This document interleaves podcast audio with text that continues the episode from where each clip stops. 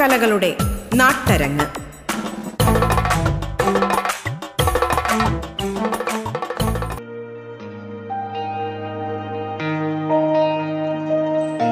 മാന്യ ശ്രോതാക്കൾക്ക് നമസ്കാരം. അരങ്ങിൽ പുതിയ പരീക്ഷണവുമായി തിരുവനന്തപുരം ഒരിടം തിയേറ്റർ അവതരിപ്പിച്ച കാൽനട നാടകമായ വഴി തേടുന്ന നാറാപ്പിള്ള എന്ന നാടകത്തിലൂടെയുള്ള റേഡിയോ കേരളയുടെ സഞ്ചാരമാണ് അരങ്ങിന്റെ ഇന്നത്തെ അധ്യായം. അരങ്ങിലേക്ക് സ്വാഗതം. നാടകരംഗത്തെ പുതിയ ഒരു പരീക്ഷണമായിരുന്നു അലക്സ് വള്ളിക്കുന്നം രചനയും സംവിധാനവും നിർവഹിച്ച തിരുവനന്തപുരം ഒരിടം തിയേറ്റർ അവതരിപ്പിച്ച കാൽനട നാടകമായ വഴി തേടുന്ന നാറാപിള്ള. കർഷക സമരത്തിന് ഐക്യദാർഢ്യം പ്രഖ്യാപിച്ചുകൊണ്ട് തിരുവനന്തപുരം രക്തസാക്ഷി മണ്ഡപം മുതൽ സെക്രട്ടേറിയറ്റ് വരെ നാറാപിള്ള എന്ന കഥാപാത്രത്തിലൂടെ കാൽനടയായി സഞ്ചരിക്കുകയാണ് ഈ നാടകം. നവീനമായ ഈ ചുവടുവയ്പ് അരങ്ങിലെ സർഗാത്മകതയുടെ പുതിയ സൗന്ദര്യങ്ങളിൽ ഒന്നു തന്നെയാണ്. അനശ്വരനായ കവി പുതുശ്ശേരി രാമചന്ദ്രൻ പിള്ളയുടെ പുതുവീട്ടിൽ കണക്ക് നാറാപിള്ളയുടെ ആത്മപുരാണം എന്ന കവിതയിൽ നിന്നുമാണ് ഈ നാടകത്തിനെ രൂപപ്പെടുത്തുന്നത്.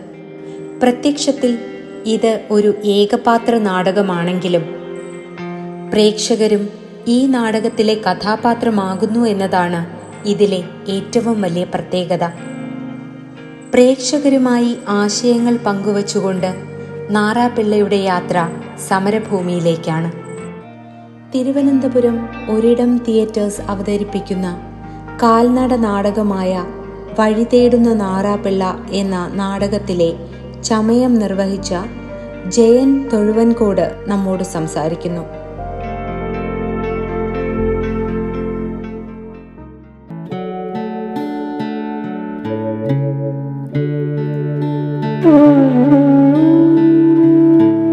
കണക്ക് നാറാപിള്ള. അനശ്വര കവി ഡോക്ടർ പുതുശ്ശേരി രാമചന്ദ്രൻ സാറിന്റെ തൂലികത്തുമ്പിൽ തേൻതുള്ളി കണങ്ങളാൽ വിടർന്ന് പുഷ്പിച്ച് പരിലസിച്ച് പരിമളം തൂകിയ ആത്മപുരാണം എന്ന കവിതയെ അടിസ്ഥാനമാക്കി അലക്സ് വള്ളിക്കുന്നം കാകശ്രദ്ധയിൽ മറ്റൊരു രചനാ വൈദഗ്ധ്യത്തിൽ വിദഗ്ധമായ സംവിധാന പ്രക്രിയയിലൂടെ നാറാപിള്ള എന്ന ഒറ്റയാനെ രൂപീകൃതമാക്കിയെടുത്തു. ഈ രൂപസാദൃശ്യത്തിന് അനുകൂലമായ ഒരു നടനെ അന്വേഷിച്ചതിൽ ബൈജു പൂജപ്പുര എന്ന മികവുറ്റ മിടുക്കനായ നല്ല ഉൾക്കാമ്പുള്ള കലാകാരനെ അലക്സിന് കണ്ടെത്തുവാൻ കഴിഞ്ഞു. ഈ കണ്ടെത്തിയ വ്യക്തിയെ എനിക്ക് പരിചയപ്പെടുത്തി തരികയും ഈ ചുറുചുറുക്കുള്ള ചെറുപ്പക്കാരനായ യുവാവിനെ എങ്ങനെ ഞാനൊരു അറുപത്തഞ്ച് എഴുപത് വയസ്സ് പ്രായമുള്ള നാറാപിള്ളയുടെ രൂപത്തിൽ രൂപസാദൃശ്യം ഉള്ള ഒരാളാക്കി എടുക്കുക എന്ന വലിയ ഉദ്യമം എന്നിൽ സംശയമുള്ളതാക്കി എന്നിരുന്നാലും ഞാൻ ബൈജുവിനെ കണ്ട മാത്രയിൽ ആ വെല്ലുവിളി അങ്ങ് ഏറ്റെടുത്തു. അന്ന് രാവിലെ തോരാതെ നിൽക്കുന്ന മഴ. ഈ മഴയത്ത് നമ്മുടെ ഞാൻ എനിക്കൊരു വളരെ സംശയം കൂടെ ഞാൻ സംവിധായകനെ അലക്സിന്റെ ആ നിശ്ചയദാർഢ്യത്തിൽ ഞാൻ ബൈജുവിന്റെ നെറ്റിയിൽ മൂകാംബിക ദേവിയെ ധ്യാനിച്ചുകൊണ്ട് ഒരു തൊടുറി അങ്ങ് ചാർത്തി മേക്കപ്പ് തുടങ്ങി.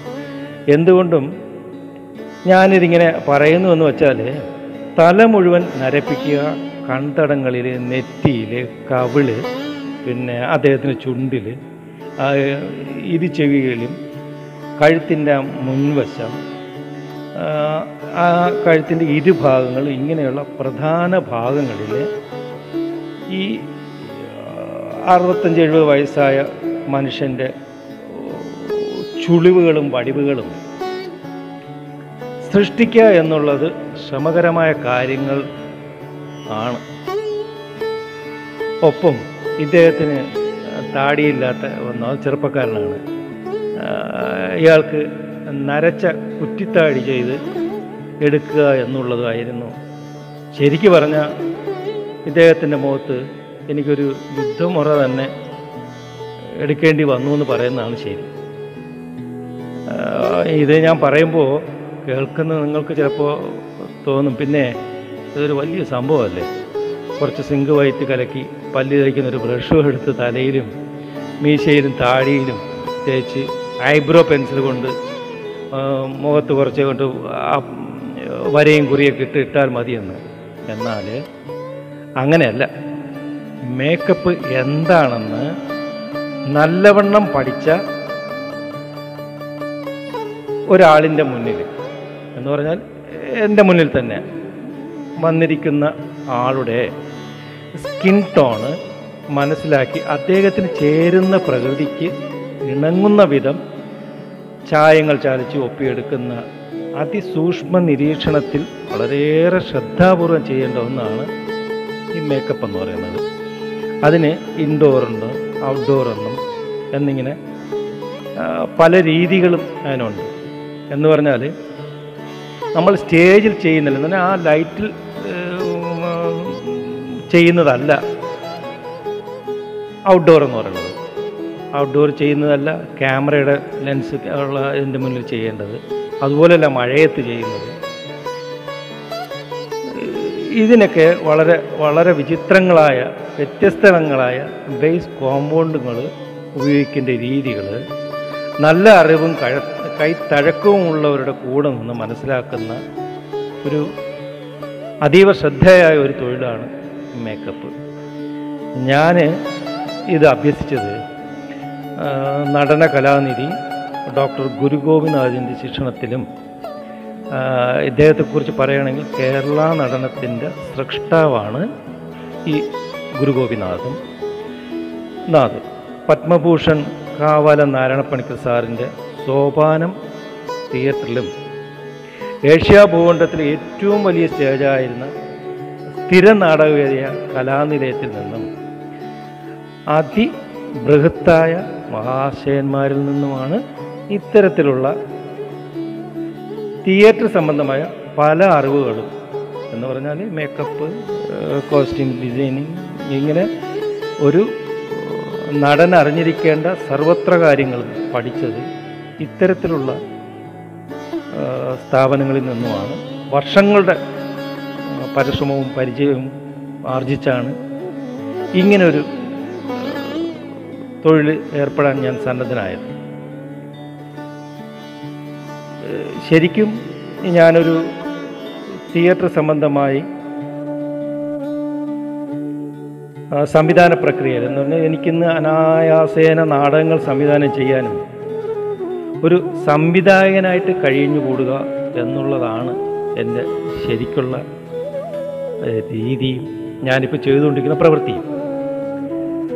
എന്നാലും എന്റെ സുഹൃത്തായ അലക്സിന്റെ പുതിയൊരു കണ്ടെത്തലാണ് ഈ കാൽനാട നാടകം എന്നത്.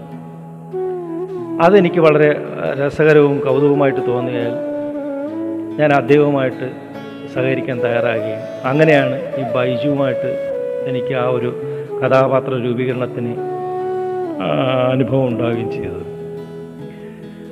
ഈ പ്രക്രിയ ഞങ്ങൾ ചെയ്ത് ശരിക്കും അന്നത്തെ ദിവസം എന്ന് പറഞ്ഞാൽ ഈ കോരിച്ചൊഴിയുന്ന മഴയത്ത് അന്ന് രസകരമായ ഒരു സംഭവം കൂടി ഉണ്ടായി.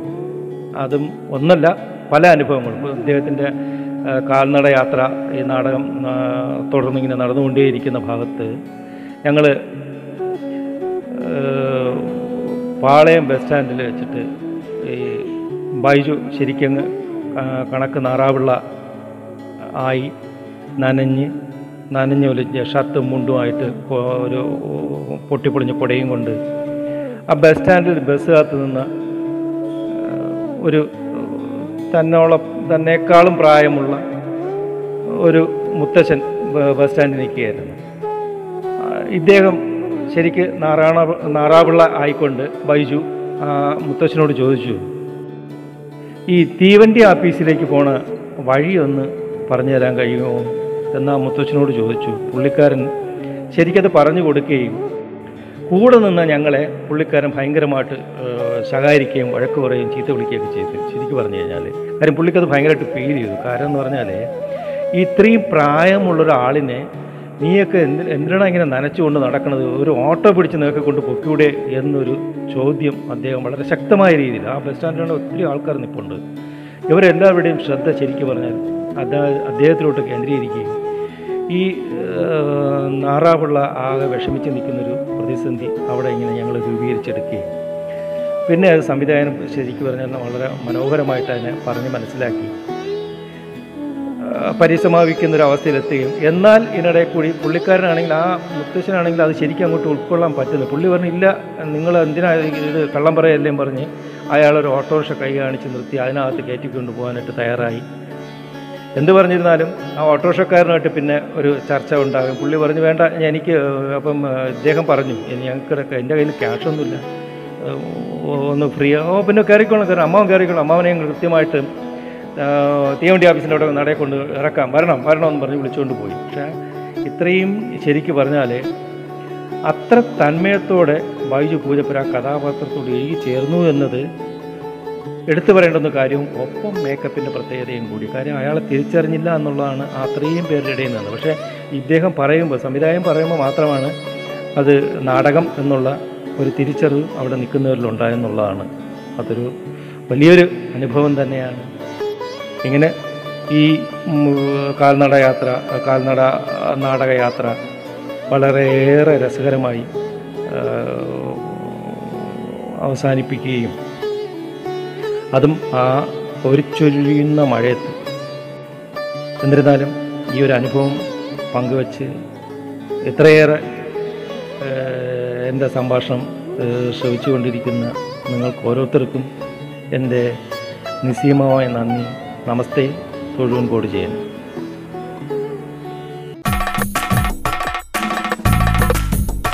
അരങ്ങ് ഇടവേളയ്ക്ക് ശേഷം തുടരും.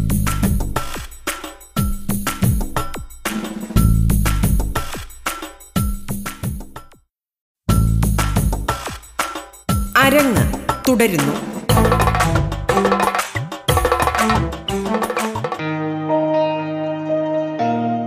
വഴി തേടുന്ന നാറാപ്പിള്ള നാടകത്തിലെ അരങ്ങനുഭവം പങ്കുവയ്ക്കുകയാണ് ശ്രീ ജയചന്ദ്രൻ. കണക്ക് നാറാപിള്ള.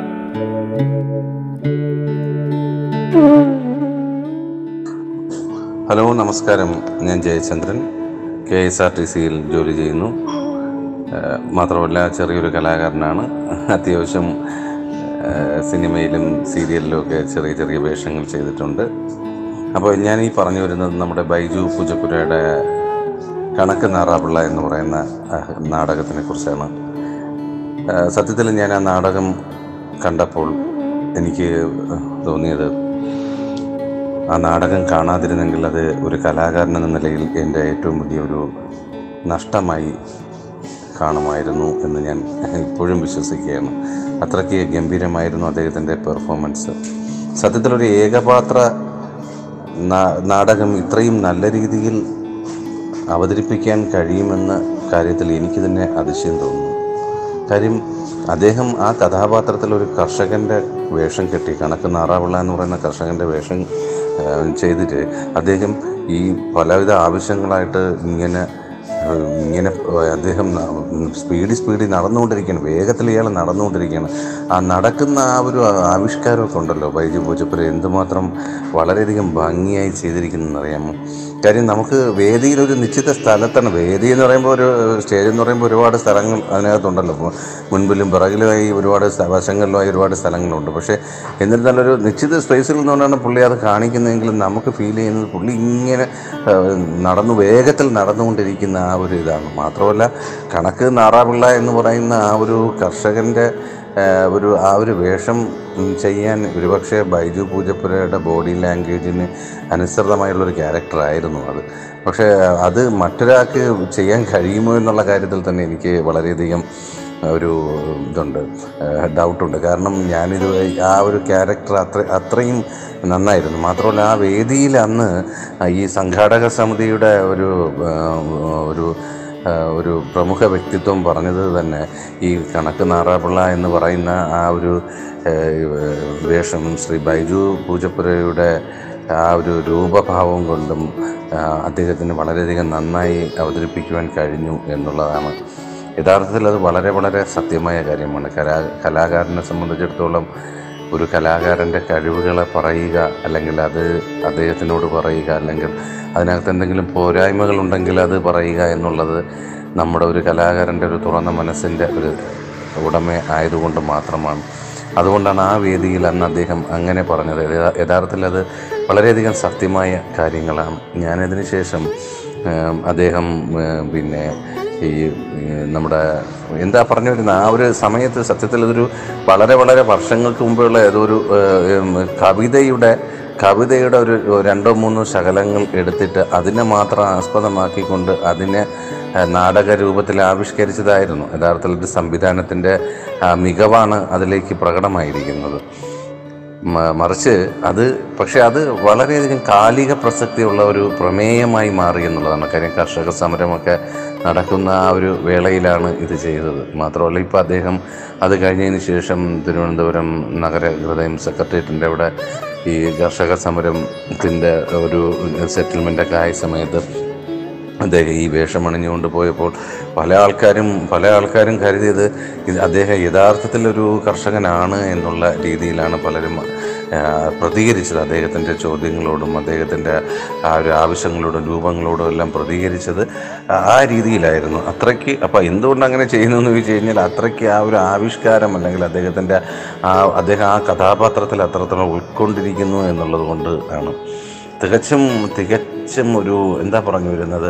ഒരു ഏകപാത്ര നാടകമെന്ന് പറയുമ്പോൾ അതിനകത്ത് ഉണ്ടായിരിക്കുന്ന ആ ഒരു പ്രോപ്പർട്ടീസ് ഉണ്ടല്ലോ. ആ പ്രോപ്പർട്ടീസൊക്കെ അദ്ദേഹം വേണ്ട വിധത്തിൽ ഉപയോഗിച്ച് അതിനകത്തുള്ള ശബ്ദവിന്യാസങ്ങൾക്ക് അനുസൃതമായി അദ്ദേഹം ഓരോ ചുവടും മുന്നോട്ട് വയ്ക്കുമ്പോൾ അത് വളരെയധികം നന്നായിരുന്നു. മാത്രമല്ല അത് നമ്മുടെ മികച്ച സംവിധായകനായ ശ്രീ അടൂർ ഗോപാലകൃഷ്ണൻ സാറിന്റെ മുൻപിൽ വെച്ചാണ് അത് അവതരിപ്പിച്ചത്. അപ്പോൾ അദ്ദേഹത്തിന്റെ ആ ഒരു പ്രശംസയ്ക്ക് പോലും അത് പാത്രമായി എന്നുള്ളതാണ്. അത്രയ്ക്ക് അത്രയ്ക്കൊരു മനോഹരമായ ഒരു കാഴ്ചയായിരുന്നു അതെന്ത് അത് എന്നുള്ളതാണ്. എനിക്ക് തോന്നുന്നത് നമ്മുടെ പൊതുപരിപാടികളിലും അല്ലെങ്കിൽ പിന്നെ മറ്റു കാർഷിക അഭിവൃദ്ധിക്ക് വേണ്ടി നടത്തുന്ന മറ്റു പല പ്രോഗ്രാമുകളിലും ഇതൊക്കെ ഇത്തരം അദ്ദേഹത്തിന്റെ ഈ ഏകപാത്ര കണക്ക് നാറാപിള്ള എന്ന് പറയുന്ന കഥാപാത്രത്തിന്റെ ദൃശ്യാവിഷ്കാരം നൽകുകയാണെങ്കിൽ അത് പലപ്പോഴും അതിൽ നിന്നും പല പലർക്കും പലതും മനസ്സിലാക്കാൻ കഴിയും. ഈവൻ കർഷകരാണെങ്കിൽ അവർക്ക് അതല്ല നമ്മുടെ ഒരു ആസ്വാദകൻ എന്നുള്ള നിലയിൽ ആസ്വാദകന് അല്ലെങ്കിൽ ഒരു കലാകാരൻ എന്നുള്ള നിലയിൽ അവർക്ക് ഇതെല്ലാം നമുക്ക് പലതും പല രീതികളിലും നമുക്ക് അദ്ദേഹത്തിൽ നിന്നും പഠിക്കാൻ കഴിയും. തികച്ചും സത്യത്തിൽ പറഞ്ഞു കഴിഞ്ഞ് കഴിഞ്ഞാൽ തികച്ചും അദ്ദേഹത്തിന്റെ ആ ഒരു ബൈജു പൂജപ്പുരയ്ക്ക് എത്രത്തോളം വയസ്സൊന്നും ആയിട്ടില്ല. പക്ഷെ അദ്ദേഹത്തിന്റെ ആ ഒരു ശാരീരിക വടിവുണ്ടല്ലോ ആ ശാരീരിക വടിവ് നോക്കുമ്പോൾ തികച്ചും വാർദ്ധക്യത്തിലേക്ക് എത്തി നിൽക്കുന്ന ഒരു ഒരു ഒരു കർഷകൻ എന്നുള്ളത് തന്നെയാണ്. കർഷകനാണ് ആകട്ടെ. പക്ഷേ ആ കർഷകൻ എന്ന് പറയുമ്പോൾ അദ്ദേഹം കർഷകനാണെങ്കിൽ പോലും മക്കൾക്ക് മികച്ച വിദ്യാഭ്യാസം കൊടുത്തു. ആ വിദ്യാഭ്യാസം കൊടുത്തതൊക്കെ അദ്ദേഹം അവിടെ പറയുന്നുണ്ട്. പക്ഷേ എന്നിട്ടും അവരാരും തന്നെ ഈ കാർഷിക വൃത്തിയിലേക്ക് വരുന്നില്ല എന്നുള്ളത് അദ്ദേഹം പറയുന്നുണ്ട്. അപ്പോൾ എന്താണ് പറഞ്ഞു വരുന്നത്? കൃഷി അന്യം നിന്ന് പോകുന്ന ഒരു അവസ്ഥയിലേക്കാണോ ഇത് നില അങ്ങോട്ടേക്ക് പോകുന്നത് എന്നുള്ളതും കൂടെ അതിനകത്ത് അദ്ദേഹം സൂചിപ്പിക്കുന്നുണ്ട്. തികച്ചും ഒരു എന്താ പറഞ്ഞ വരും തലമുറയ്ക്ക് ഒരു പ്രചോദനമാകുന്ന രീതിയിലാണ് അവതരണവും അതിനകത്തുള്ള മറ്റു സംവിധാനങ്ങളെല്ലാം സംവിധാന ശൈലികളായ ശൈലിയായാലും സംവിധാന മികവും അതോടൊപ്പം തന്നെ അതിനകത്തുള്ള ശബ്ദവിന്യാസങ്ങളും പശ്ചാത്തല സംഗീതങ്ങളും എല്ലാം വരുന്നതും അത് അതിനകത്തൊരു വലിയൊരു സംഘർഷം കാണിക്കുന്നുണ്ട്. സംഘർഷം എന്ന് പറഞ്ഞു കഴിഞ്ഞാൽ ഇദ്ദേഹം ഇവിടെ ചെന്നിട്ട് നടന്ന് നടന്ന് നടന്ന് വലിയൊരു പ്രക്ഷോഭം നടക്കുന്ന ഒരു സ്ഥലത്ത് നിന്ന് പോകുന്നുണ്ട്. പോകുന്ന സമയത്ത് ഇതിന്റെ ഇടയിൽ ചെന്നപ്പെട്ട് ലാസ്റ്റ് ഇദ്ദേഹത്തിന് അർദ്ധനഗ്നനായി നിൽക്കേണ്ട ഒരു അവസ്ഥയിലേക്ക് വരുന്ന ഒരു സാഹചര്യം വരുന്നു. ഈ അതൊക്കെ എന്ന് പറഞ്ഞാൽ എന്ത് റിയലിസ്റ്റിക് ആയിട്ടെന്നറിയാമോ അദ്ദേഹം അത് ചെയ്തിരിക്കുന്നത്? നമുക്കൊരു ഒരു ഒരു ഏകപാത്ര കഥാപാത്രത്തിൽ നിന്നും ഒരു ലൈറ്റ് ഓഫ് ഫിലിം ഇല്ലാതെ അദ്ദേഹം ആശ അങ്ങനെ ഒരു ഇതിലേക്ക് മാറുന്നു എന്ന് പറയുന്നത് തന്നെ തികച്ചും ഒരു ഒരു വലിയൊരു കഴിവുള്ള ആൾക്കാർക്ക് മാത്രമേ അത്രയും ചെയ്യാൻ പറ്റുള്ളൂ. ഇരുത്തം വന്ന ഒരു കലാകാരന് മാത്രമേ ചെയ്യാൻ കഴിയൂ എന്നുള്ളതാണ് ഏറ്റവും എടുത്തു പറയത്തക്ക ഒരു സംഗതി എന്ന് പറയുന്നത്. പക്ഷേ അതിലേക്ക് വേണ്ടി അദ്ദേഹത്തിന്റെ ഒരു സിൻസിയർ ഇഫർട്ട് അതിനകത്തുള്ള ഒരു കഠിന പരിശ്രമം അദ്ദേഹം എടുത്തിരിക്കുന്നു. ആ കഠിന പരിശ്രമത്തിന്റെ ഫലമായി മാത്രമാണ് അതിനകത്ത് ഇത്രയും ഇത്രയും നല്ല രീതിയിൽ ആ കഥാപാത്രത്തെ വിജയിപ്പിക്കാൻ കഴിഞ്ഞത്. പിന്നെ ബൈജു പൂജപ്പുരയെ സംബന്ധിച്ചിടത്തോളം അദ്ദേഹം ഒരുപാട് നാടകങ്ങളും എനിക്ക് തോന്നുന്നു സൂര്യ കൃഷ്ണമൂർത്തി സാറിന്റെ കൂടെ ഒരു ഇന്ത്യയിലെ മിക്ക സംസ്ഥാനങ്ങളിലും അദ്ദേഹം പോയി നാടകം കളിച്ച് അതിന്റെതായ ഇരുത്തവും പഴക്കവും ഒക്കെ വന്നിട്ടുള്ള ഒരാളാണ് എന്നെനിക്ക് അറിയാം. കാര്യം അത് നമുക്ക് അറിവുള്ളതാണ്. മാത്രമല്ല ആ ഫോട്ടോഗ്രാഫ്സും മറ്റു കാര്യങ്ങളും എല്ലാം നമ്മൾ ഞാൻ കണ്ടിട്ടുള്ളതുമാണ്. അത്രത്തോളം ആ ഒരു ഇത്രയും കഴിവുള്ള ഒരു കലാകാരനെ സംബന്ധിച്ചിടത്തോളം അദ്ദേഹം അദ്ദേഹത്തിന് കിട്ടുന്ന ഏത് കഥാപാത്രവും അദ്ദേഹം അത്രത്തോളം മികവുറ്റതാക്കും എന്നുള്ളതിൽ ഒട്ടും തന്നെ സംശയമില്ല. പക്ഷേ അതിലെല്ലാം ഉപരിയായി ഈ ഈ കാലിക പ്രസക്തി അനുസരിച്ച് പെട്ടെന്ന് തന്നെ ഇപ്പോൾ ഒരു ഇങ്ങനെ ഒരു എന്താ പറഞ്ഞു പറഞ്ഞാൽ നമ്മുടെ കർഷക സമര ഒത്തുതീർപ്പായ സമയത്ത് ഈ ഈ ഒരു പ്രമേയവും കൊണ്ട് ജനങ്ങളിലേക്ക് എഴുതി ചെല്ലുക. ജനങ്ങളത് വിവിധ വിവിധ ജോലികൾ ചെയ്യുന്ന ജനങ്ങൾ അത്രത്തോളം അതിനെ ഹൃദയത്തോട് ചേർത്ത് പിടിക്കുക കർഷകനെ ഹൃദയത്തോട് ചേർത്ത് പിടിക്കുക. അതിലൊരു യാഥാർത്ഥ്യം കൊണ്ടുവരിക. നമ്മൾ തന്നെ ആലോചിക്കുക നമ്മളൊരു വേഷം കെട്ടി പോകുമ്പോൾ അത് അറിഞ്ഞില്ല എന്ന് പറയുമ്പോൾ മറ്റുള്ളവർ അതൊരു ഒരു നാടക കലാകാരനാണ്. ഇത് ചെയ്യുന്നത് കുറച്ച് നേരത്തേക്കുള്ളതാണ് എന്നുള്ളത് അറിയാതെ ഒരു കർഷകനായിട്ട് തന്നെ ആ കാഴ്ചക്കാർ അയാളെ ഉൾക്കൊണ്ടു എന്ന് പറയുമ്പോൾ അതിനകത്തുണ്ടാകുന്ന ആ ഒരു അദ്ദേഹത്തിന്റെ ആ ഒരു ആ ഒരു ഒരു കഥാപാത്രത്തിലേക്കുള്ള അദ്ദേഹത്തിന്റെ മാറ്റത്തിന്റെ ആ ഒരു യാഥാർത്ഥ്യത്തെക്കുറിച്ച് നമുക്ക് ഊഹിക്കാവുന്നതേ ഉള്ളൂ. അത്രയ്ക്കും തികച്ചും തികച്ചും വളരെ വളരെ വളരെ നന്നായിരുന്ന ഒരു കഥാപാത്രമാണ് അദ്ദേഹം ചെയ്തിരിക്കുന്നത്. ഈ ഈ ഒരു കഥാപാത്രം എന്നതിലുപരിയായിട്ട് ഭാവിയിൽ അദ്ദേഹത്തിന് ഇത് ഇത് വളരെയധികം പ്രയോജനപ്രദമാകട്ടെ. അദ്ദേഹത്തിന്റെ കലാജീവിതം കലാജീവിതത്തിൽ അദ്ദേഹം ഒരുപാട് ഒരുപാട് ഉയരങ്ങളിൽ എത്തട്ടെ. ഉയരങ്ങളിൽ എത്തുന്നത് നമുക്ക് ഓരോരുത്തർക്കും അദ്ദേഹത്തിന് അറിയാവുന്ന ഓരോരുത്തർക്കും അതോടൊപ്പം അറി ഇനി അറിയുന്നവർക്കും അതൊരു സന്തോഷവും അതൊരു അഭിമാനവും എല്ലാം തന്നെ ആയിരിക്കും. ബൈജു പൂജപ്പുരയ്ക്ക് എല്ലാവിധ ആശംസകളും നേരുന്നു. നന്ദി. നിങ്ങൾ ഇതുവരെ കേട്ടത് അരങ്ങ് നാടൻ കലകളുടെ നാട്ടരങ്ങ്.